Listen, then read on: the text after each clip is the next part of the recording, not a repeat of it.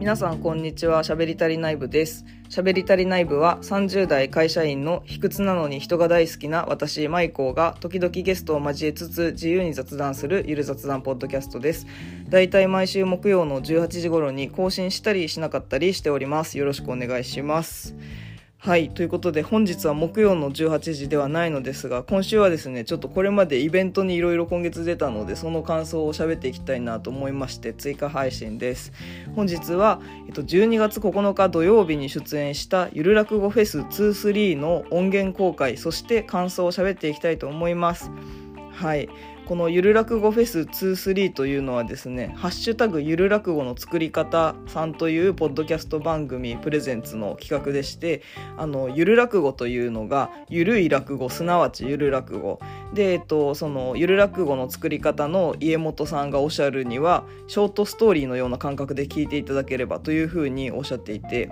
で、あの世にも奇妙な物語とか星新一さんのねショートストーリーとかが好きな方があの楽しんでいただけるようなエンタメとなっておりまして、でそこに縁があって私も出演させていただきまして、あのポッドキャスターとして初めてなのかなというか、あの私だけ全く落語も未経験、演劇とかもやったことがないという状態で舞台に上がるにあたり、ちょっといろいろねゆる落語のお二人から家元さん、美濃慶さんから稽古をつけていただいたり、あの他の出演者の、ね、方々からいろいろとアドバイスいただいたりといったような形で準備して当日に臨んだのですが、その音源を公開していきたいと思います。えっと、私のゆる落語はタンタカタンとという題目です。ちょっとタンタカタンっていうのはねシソ焼酎の名前、お酒の名前なんですけれども、まあ、ちょっとねタンタカタン知らなくてもわかるかなと思うので、ちょっとぜひ聞いていただけたらと思います。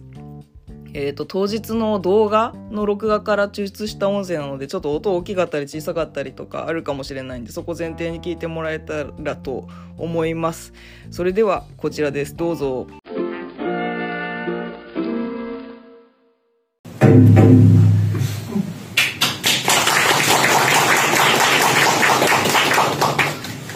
しゃべりたりない部のマイコーと申します。卑屈なのに人が大好きというキャラでやっております。家元さんと同じさんじゅうよんさいで好きな同年代の有名人のヒカキンさんと岡崎体育さんです。よろしくお願いしま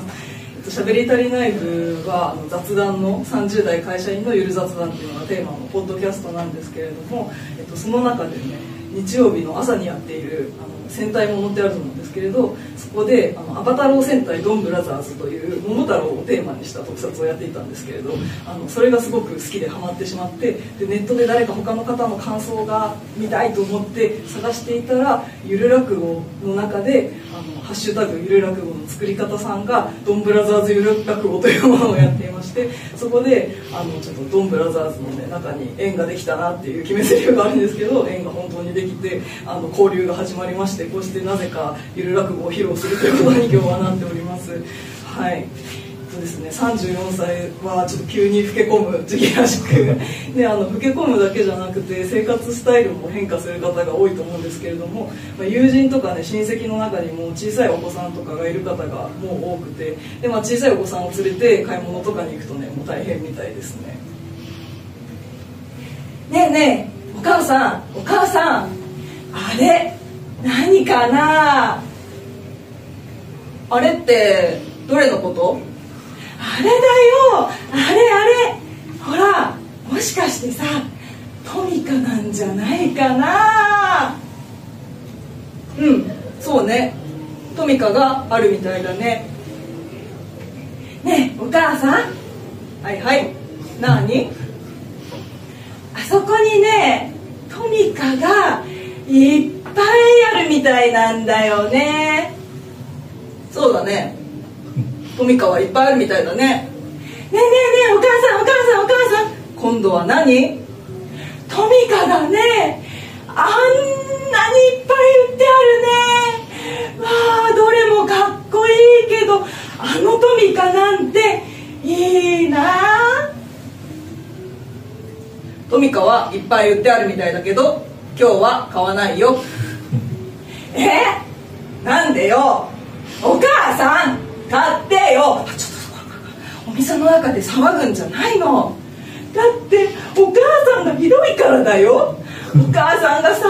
かわいいかわいい自分の子供に向かって天使のような自分の子供に向かってそんなひどいことするから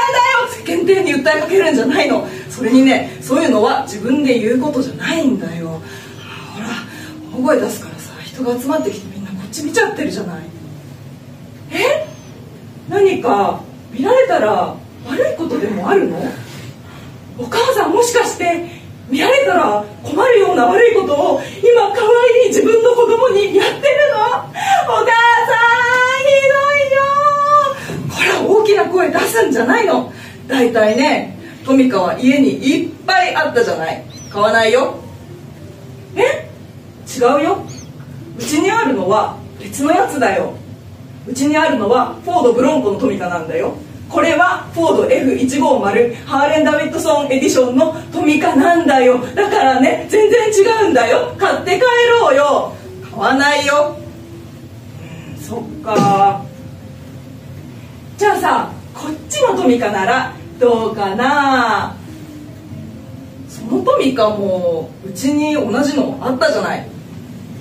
え？違うよ。うちにあるのは別のやつだよ。あのね、うちにあるのはシボレーサバーバンのトミカなんだよ。もうお母さん分かってないんだから、これはシボレーアストロレインボー&スターのトミカなんだよ。ねえねえ、このトミカはうちにはないんだよ。だからね、買って帰ろうよ。買わないよ。だいたいね、お母さんは車種がダメって言ってるんじゃないのよ。トミカは今日は買いませんよって言ってるの。えー、もうお母さん全然分かってないんだから。大体コンビニなのにこんなに充実したトミカの売り場ってなかなかないんだよ。レアな車種ばっかりだからさ、早く買って帰らないとほらすぐ誰か他の人が買っちゃうよ。あ、これはシェルビーコブラ シーエスエックスよんせん フェラーリろくいちにスカリエッティベンツ エムエルろくさんに、これはアウディ エスろく のさんだいめ シーセブン 型だよ。なんであんたさっきから所ジョージの愛車のトミカばっかり欲しがるのよ。買わないよ。だってさ、所ジョージはすごいんだよ。歌も作れるし、もちろんタレントさんとしても大成功しててさ、自分のことはシンガーソングコメディアンって言ってて、冠番組もたくさん持ってるし、最近は ユーチューブ にも出てるんだよ。所ジョージに妙に詳しいね。最近まではこんなんじゃなかったのに、一体どこで間違えたんだろうね。分かった分かった、所ジョージがすごいのは分かったけど、とにかく今日は何にも買わないよ。うーん、じゃあさ、お母さん、救急車のトミカはどうかな。救急車のトミカは絶対うちにあったでしょう。さすがのお母さんでも救急車ぐらいはわかるよ。救急車のトミカは絶対うちにあったって。買いませんよ。はちじゅうななまんにせんななじゅうごけん。ん？何？急にどうしたの？はちじゅうななまんにせんななじゅうごけん。この数字が何を意味しているか分かりますか？はい、お母さん。えー、いや、お母さんはちょっと分からないかな。はちじゅうななまんにせんななじゅうごけん。これはにせんにじゅうにねんのいちねんかんにおける救急車の出動件数です。そのうち ごじゅっパーセント が入院の必要がない軽症の患者さんの元へ向かうための出動なんです。その ごじゅっパーセント の軽症の患者さんのところへ行くために、重症の患者さんが待つ現場への救急車の到着はよんじゅうごふん以上も遅れているんです。東京都の皆さんには今一度救急車の適切な利用について知っていただく必要があります。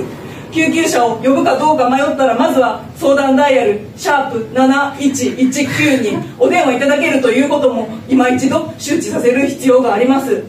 でもね、お母さん、僕はね、救急車の台数が足りていないっていうことも大きな問題なんじゃないかなと思うんだね。そもそもね、救急車も足りてないんだよね。だからさ、お母さん、うちにたくさん救急車を配備してよ。あ、怖い怖い、一体何を言い出すの、この子は。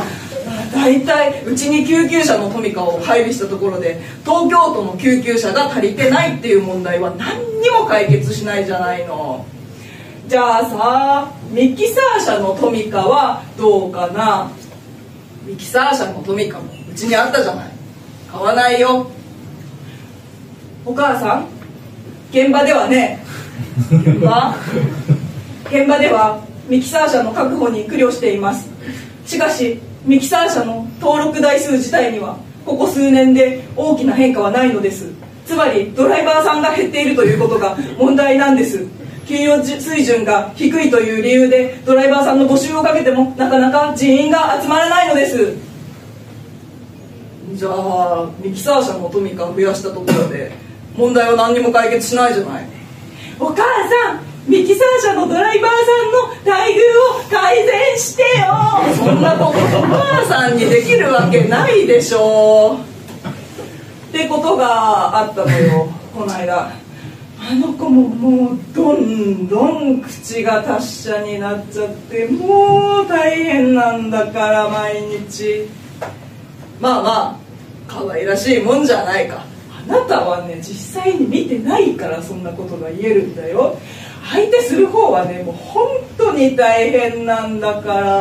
あ、まあまあまあまあ、お、ちょうどあそこにコンビニがあるじゃないか。ちょっと寄ってって何か買って帰ろうか。あら、いいわね。何か買って帰りましょう。ねえねえ、あなた、ん、どうした？あそこにタンタカタンが売ってあるみたいなのよね。ん？シソ焼酎の？そうだな、タンタカタンって書いてあるように見えるな。ねえねえ、あなた、なんだ？あそこにどうもタンタカ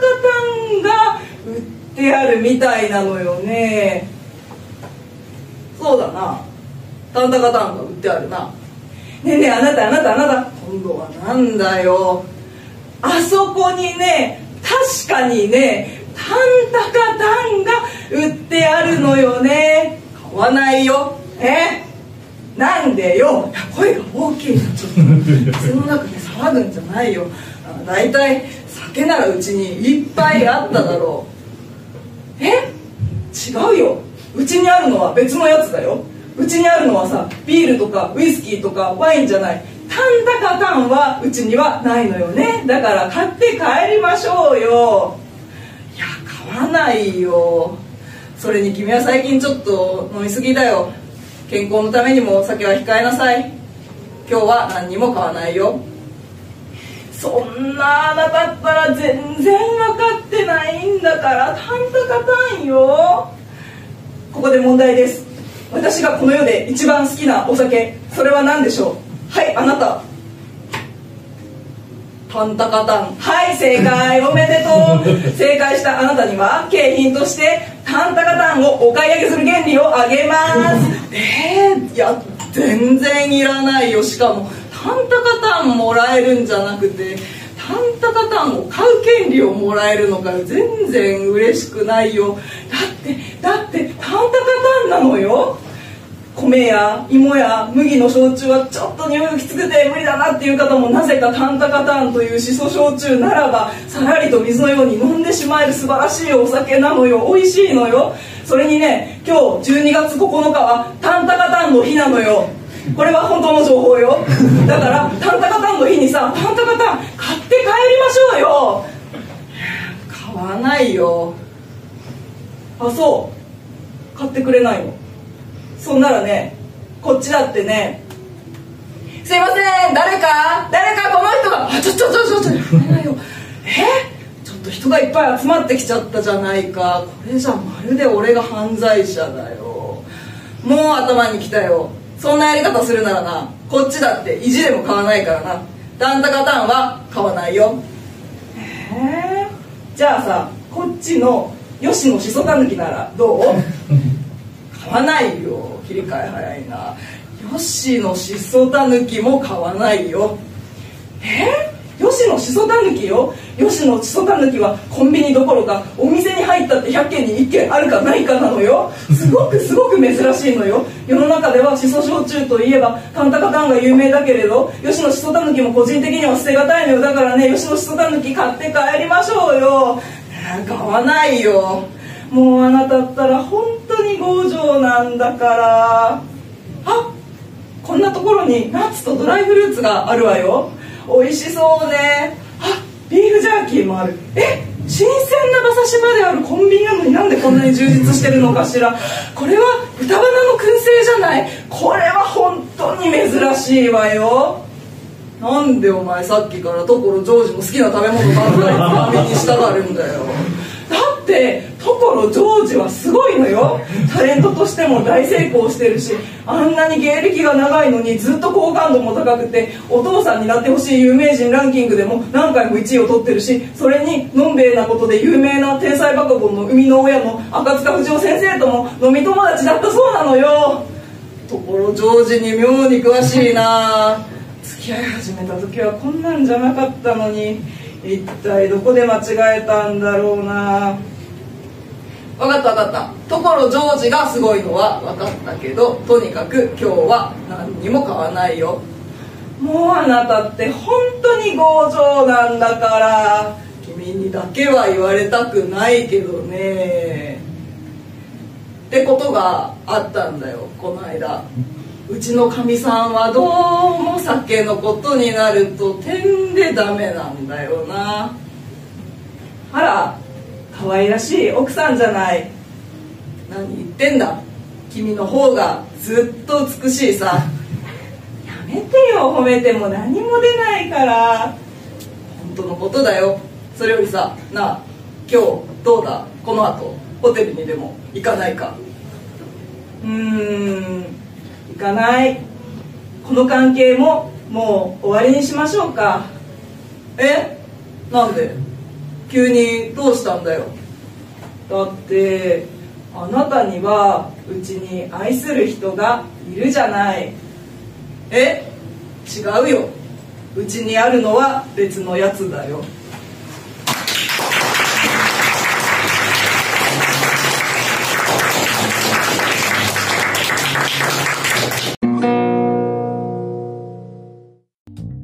ということで、ゆる落語タンタカタンマイコーが当日披露したものを聞いていただきましたが、いかがだったでしょうか。面白かったでしょうか、面白くなかったでしょうか、よく聞こえなかったでしょうか。結構じゅうごふんぐらい丸々喋ってましたけど、えっと、当日やらせていただきました。はい、これね、あのすごくね、皆さんのお力を借りてここまでなんとか仕上げたという感じで、個人的にはね、本番が一番よくできたっていう出来だったんですけど、参考までにね、この本番じゅうにがつここのか土曜日だったんですけれど、あのじゅうがつよっかの時のね、自分で練習した自主練の録音があるんで、ちょっとそちらも聞いていただきたいと思います。どうぞ。ねえねえ、お母さんお母さん、何？トミカが売ってるね。そうね、トミカが売ってるね。ねえねえ、お母さんお母さん、今度は何？トミカが売ってるね。そうね、トミカが売ってるね。ねえねえねえ、お母さんお母さん、今度は何？トミカが売ってるね。買わないよ。なんでよ。買ってよ、買ってよ。こら、騒ぐんじゃないの。はい、どうでしたか？ひどくないですか？あの、なんかあの、このタンタカタンのゆる落語って登場人物がよにんいて、あの、子供、お母さん、お父さん、愛人なんですけど、このねえねえお母さんって言ってるのだ誰かわかんないみたいな、このじゅうがつよっかの時点ではね、その子供とお母さんとかのキャラ分けとか全くわかんなくて、全部マイコーみたいな、全部私が喋ってて、いつ誰が喋ってんのか謎みたいな。そうなんですよね。なので、あの、もうこの後にね、えっと、結構あの本当出演者の私以外のごめいがかりで、その家元さん、美濃健さんに加えて、そのハッシュタグゆる落語の作り方以外からの出演者のさんめいの方いらっしゃったんですけれども、そのさんめいの方からね、ずっと稽古をにかいぐらいもう合わせでつけていただいてというか、あのちょっと映像がないから分かりづらいと思うんですけど、あの向きを変えるときにね、向きすぎたらちょっとあの大変だし、少し向くだけでも印象変わりますよとか、あの演じ分けるときはね、私ちょっと日常会話の癖で子供の真似をするときとかに、あのなんとかちゃんが何々って言ってたよみたいなのをすごい高い声で言っちゃう癖があったり、男の人が喋るときを低い声で声真似しちゃったりみたいな癖があるんですけど、まあ、これはね、あのバカにしてるとかじゃなくて、なんとなく自分の中であのこうその人感を出したいから身振り手振りとかつけたりして真似しちゃうんですけど、落語っていうのはそういうことじゃなくて、間だったりスピードとかテンションでなんとなくあの演じ分けれるというか、お客さんに伝わるような演じ分けというかキャラ分け、あの演劇とも違うから、まあ、ちょっと演技力っていうのとは違う気がするんだよねって、過去に岡ちゃんもあの落語の回の落語の回だったかな、面白いやつっていうエピソードでこのしゃべり足りない部でも言ってたんですけど、まあ、本当にね、その演技力とは別の演じ分け力的なものが要求されるんだなっていうのをね、すごく今回感じて面白かったですね。うん、あのやってみたらね、めっちゃすごく楽しくて、私はあの人をおしゃべりで笑わせるっていうのは好きなんですけど、人をあの演目で笑わせるって全くやったことがなかったんですよ。で、今回初めてね、あの演目で、台本がある演目で人を笑わせるっていうことをやったので、もうまあ単純にこれ誰でもがあの誰しも思うことで毎回のことだと思うんですけど、もう滑り散らかしたらどうしようみたいな、じゅうごふんもあるのにこれで滑っちゃったらあのもうどうしようかなと思ってたんですけど、あの幸いなことにね、あのお客さんももうほんとにじゅうにんぐらいいらっしゃって、幸いなことにもうお客さんがもう全全員温かいお客さんですごい笑ってくださったりとかね、拍手してくださったりとかでね、こちらもね、安心して演じ、演じる、演じるじゃないな、あの落語披露することができましたね。はい、あの私はですね、これ本当のことで全然強がりとかじゃなくて、あの緊張全くしないっていう、あの緊張っていうか上がらないっていう、そのいい意味での緊張はあるのかもしれないけど、まあでもそれすらもあんまり感じたことがなくて、ずっとあの元気なんですけど、その緊張感、あのいわゆるなんて言ったらいいんだろう、心臓がドキドキしてなんか息が上がっちゃうみたいなものが本当に全くなくて、小さい頃から全然なくて、あの記憶の範囲では小学生ぐらいからなくて、そこはあんま心配してなくて、常にぼんやりしてて、なんか恥とか不安っていう概念はあるので、あ、滑ったら恥ずかしいな、不安だなみたいな感じでぼんやーって上がって、ね、でゆる落語披露してっていう感じだったんですけど、まあ、緊張しないってやっぱりあの結構長所として今後言っていこうかなって思うぐらい緊張はしなかったので、そこはちょっと安心したんですけど、まあでもね、あのこうなんでしょうね、受けるかなどうかなっていう心配と、まあ一方で受けたらこれも言っちゃおうかなみたいなことも何個か用意してて、であのそれをお客さんがははってちょっとやや受けみたいになった時にあの追い打ちで言ってみたりとか、まあ、あとはそのじゅうにがつここのかに披露したんですけど、じゅうにがつここのかがくしくもね、タンタカタンの日だったんですよね。これは本当の情報なんですけど、タンタカタンの日っていう、タンタカタン公式さんがね言ってる日だったんですよね。それをあの入れてみてもいいですかねって言って入れてみたりとか、あの家元さんとね、美濃健さんに相談して入れてみたりとかしたりっていうようなね、そういうね、ちょっとその台本作るのも面白い作業だなみたいな風に思って思ってました。なんかどっかの回でね、喋り足りない部でお笑いの話したいなって思ってるんですけど、私その一時期ちょっとあのもともとずっとデザイン系の専攻に進みたいとは思ってたんですけど、なんか高校生とか中学生の時にお笑いにハマりすぎて、あ、芸人さんになるにはどうしたらいいなと思って、本当に本気であの大阪周辺の大学に進学して、こっそりなんかバイトとかして エヌエスシー に入りたいなと思ってたんですけど、入らなかったですし、大阪にも行ってないですけど、あのなんかそれぐらいちょっと人前で人を笑わせるみたいなのをやりやってみたいなと思ってたんで、なんかその夢叶ったという感じで、そこも嬉しかったですね。うん、あとはすごい個人的に難しいって考えたのは、やっぱりうんと人前で発表するんですけど、やっぱりこう台本があることだから流れが重要なんですよね。だから暗記がすごい私弱いんですけど、暗記が重要っていうところでそこが一番難しかったですね。例えばうんとゆる落語の私のタンタカタンの中で言うと、子供が車種を言うところってありますよね。そのえ違うよ、うちにあるのはシボレーサバーバンのトミカだよ、これはシボレーアストロレインボー&スターのトミカなんだからっていう。私はあの所ジョージが好きなのは本当なんですけど、所ジョージの車には詳しくないというか、その大学生の時も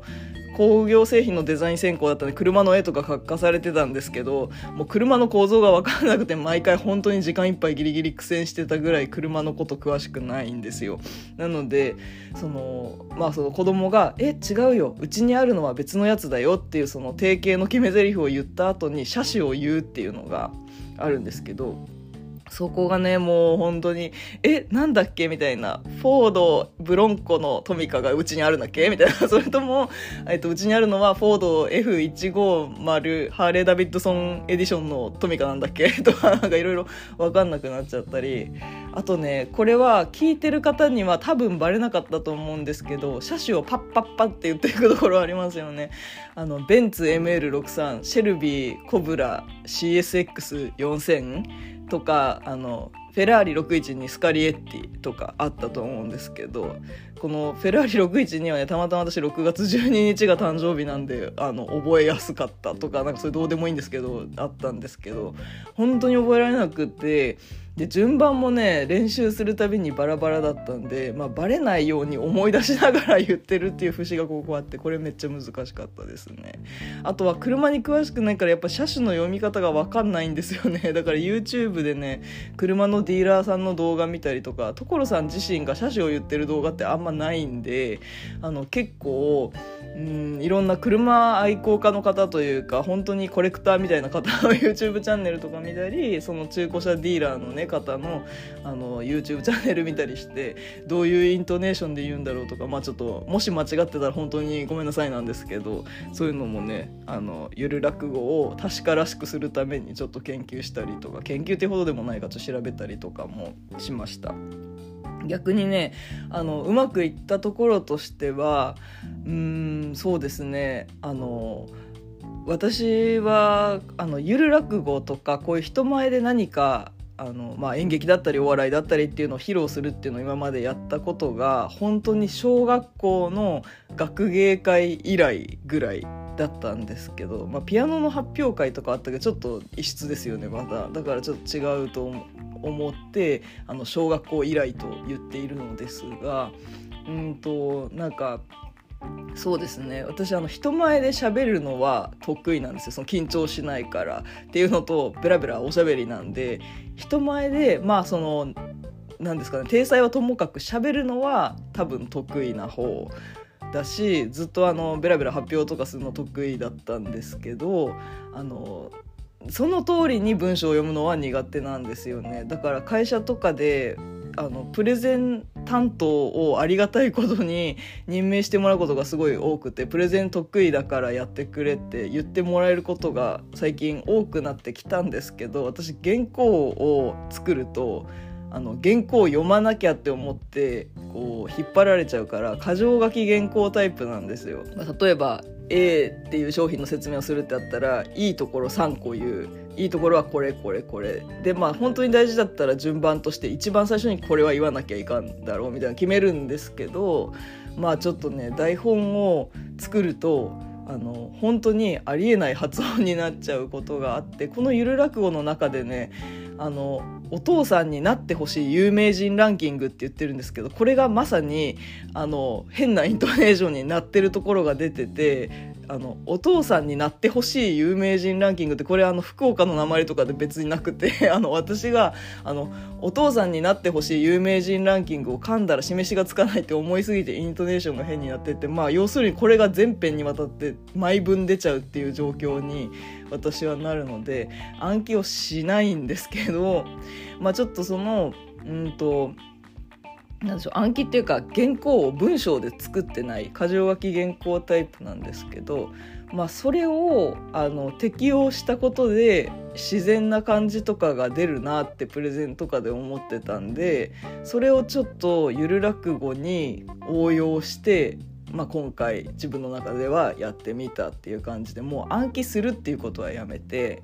まあ、例えば冒頭は自分が子供とお母さんになりきって「ねえねえお母さん何?」っていうのをだんだんしつこくさんかいぐらいやったら本編に行こうとか、あとそのうんと得意なプレゼン感が出てるのは救急車の下りとミキサー車の下り、あそこはもう、えっと、結果的には多分書いてもらった台本にほぼ近い感じになってるんですけど、あそこはもう覚えないことにして、あそこ覚えようとしたら大変になるんで、はちじゅうななまんにせんななじゅうごけんの救急車の出動があって、その半分ぐらいはあの救急車で行くまでもない人だったよ、でもそのせいでよんじゅうごふん遅れてますよねみたいなのをなんとなく段取りだけ入れといて、でまあ最悪間違っても聞いてる方多分その発撃の情報なんで、まあ、堂々とするのは得意なんで、とりあえず堂々と喋ろうかなみたいな。そこはね、あのミキサー車とかもね、あの本当にその内容をあの理解してれば適当でも喋れるんだっていう、まあ、ちょっと横着かなって思いつつも、まあ、ちょっとその方式でやってみたところ、そこがね良かったって言ってくださる人もいて、まあ、良かったなと思いましたね、まあ、そんなんでね結構やってみたら本当に面白くて、またぜひやりたいなと思っているので、あの次回も呼ばれるようにね頑張って練習しておきたいと思います。この短歌カタンもね、私別にあの何の落語会というかあの集まりにも所属してないんで、披露する機会が今後あるかどうかわかんないですけど、何かにつけてね機会があればこの短歌カタンも披露していきたいなって思いますし、個人的にねなんか今回やってみたことで台本作るのも、台本っていうかそのネタですよね、この短歌カタンのネタはね美濃健さんがあの骨組みを作ってくださったものもので、そのハッシュタグゆる落語の作り方ろくじゅういっせきめにコラボ出演させてもらった時のネタなんですけど、そのエンディング部分をあのちょっとアレンジして今回マイクを披露バージョンになっていたりとか、あとゆる落語の方の放送を聞いてくださった方はご存知かもなんですけど、美濃健さんが披露したのはあのダッフィーバージョンっていうものなんですよ。ダッフィーっていうのは東京ディズニーシーにいるあのクマちゃんのダッフィーですね。クマの男の子のダッフィーとかシェリー・メイが出てくるっていうバージョンだったんですけど、それを私は人間バージョンでやったりとか、そういうマイナーチェンジはあの家元さん、美濃健さんと相談しながらやったんですけれども、うん、なんか一から考えるっていうのもちょっと面白そうだなと思って、まあ、そんなことできるのか分かんないんですけど、まあ、ちょっとねあのゆる落語またイベントある時出たいなと思っておりますので、よかったら家元さん、美濃健さんよろしくお願いしますっていうのと、皆さんもぜひ見に来てくださると嬉しいです。はい、あの家元さんの野望としてね、いずれゆる落語フェスの出演者を全員ポッドキャスターにするっていうのをおっしゃってて、あのそのだいいっかいめに出れたことを非常に光栄に思っているのですが、まあね、そのポッドキャスターさんの希望が増えすぎて、ね、出れないとかいうこともありえるかもしれないんで、ちょっと頑張って出れるように精進していきたいと思います。はい、であとこれはね余談なんですけど、さっき一瞬お笑いの話もしたんですけど、ゆる落語フェスの後にね出演者プラス関係者一部で打ち上げを行ったんですが、あのお家みたいなお部屋みたいな感じのレンタルスペースで、ね、テレビがあって、そこでザ・ W を見たんですよね。であのザ・ W の、ね、中でみんなであの投票したりとかしてこう盛り上がったんですけど、なんか私はその時に春風に次ぐを見て、ツッコミの、えーと、トンズさんがちょっとあの自分と趣味が似てそうだったんで、あと普通にネタが面白かったんで気になって調べたらね YouTube めっちゃ面白くてハマってます。あとあのハイツ友の会ハイツ友の会はずっとあの夫が推してて、最近私も見始めたんですけどめっちゃ好きで、ふたりはね YouTube チャンネルないんですよね。でちょっと吉本漫才劇場の YouTube チャンネルとかにはたまに出てるみたいな感じなんですけど、あの最近配信ライブのチケットを買ってそれも見たんですけど、めちゃ面白くて、もうあのザ・ W を、まあ、人と一緒に見るのもね面白かったし、あの大勢で漫才とかの番組見るって本当大学生以来ぐらいだったんで、それもとっても楽しかったですね。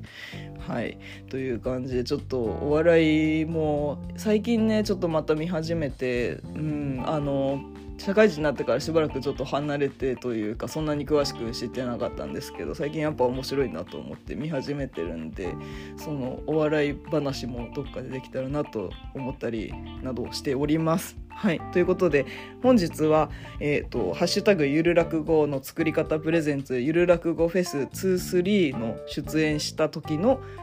マイコーのゆる落語タンタカタンの音源、それからその感想というか自分の反省だったり、ここはうまくできたなみたいなところを喋っていきました。いかがだったでしょうか。はい、えっと、喋り足りない部は出入り中の雑談部屋ですので、気が向いた時にフラッと立ち寄って何でもない雑談を聞いていってください。リスナー部員の皆さんからのお便りもいつでも受付中ですので、ポッドキャストのページの概要欄または、えっと、X の概要欄などからお送りください。あ、そして最近ノートを始めました。ちょっとまだいち記事しか書いてないんですけど、喋り足りない部ならぬ喋り足りないブログっていうのを始めたので、ちょっとよかったらそちらもフォローしてくださると嬉しいです。これはね、あの放送内でちょっと喋るにはニッチすぎることとかはノートに書いていこうかなと思ったりします。あと卑屈すぎる話とかはノートにしようかなと思っております。はい、ということでまたフラッと聞いてみたいなと思っていただけたら、ぜひフォローや評価などもよろしくお願いします。 Spotify の方は投票をやってる場合は投票もよろしくお願いします。ということで次回もまたよろしくお願いします。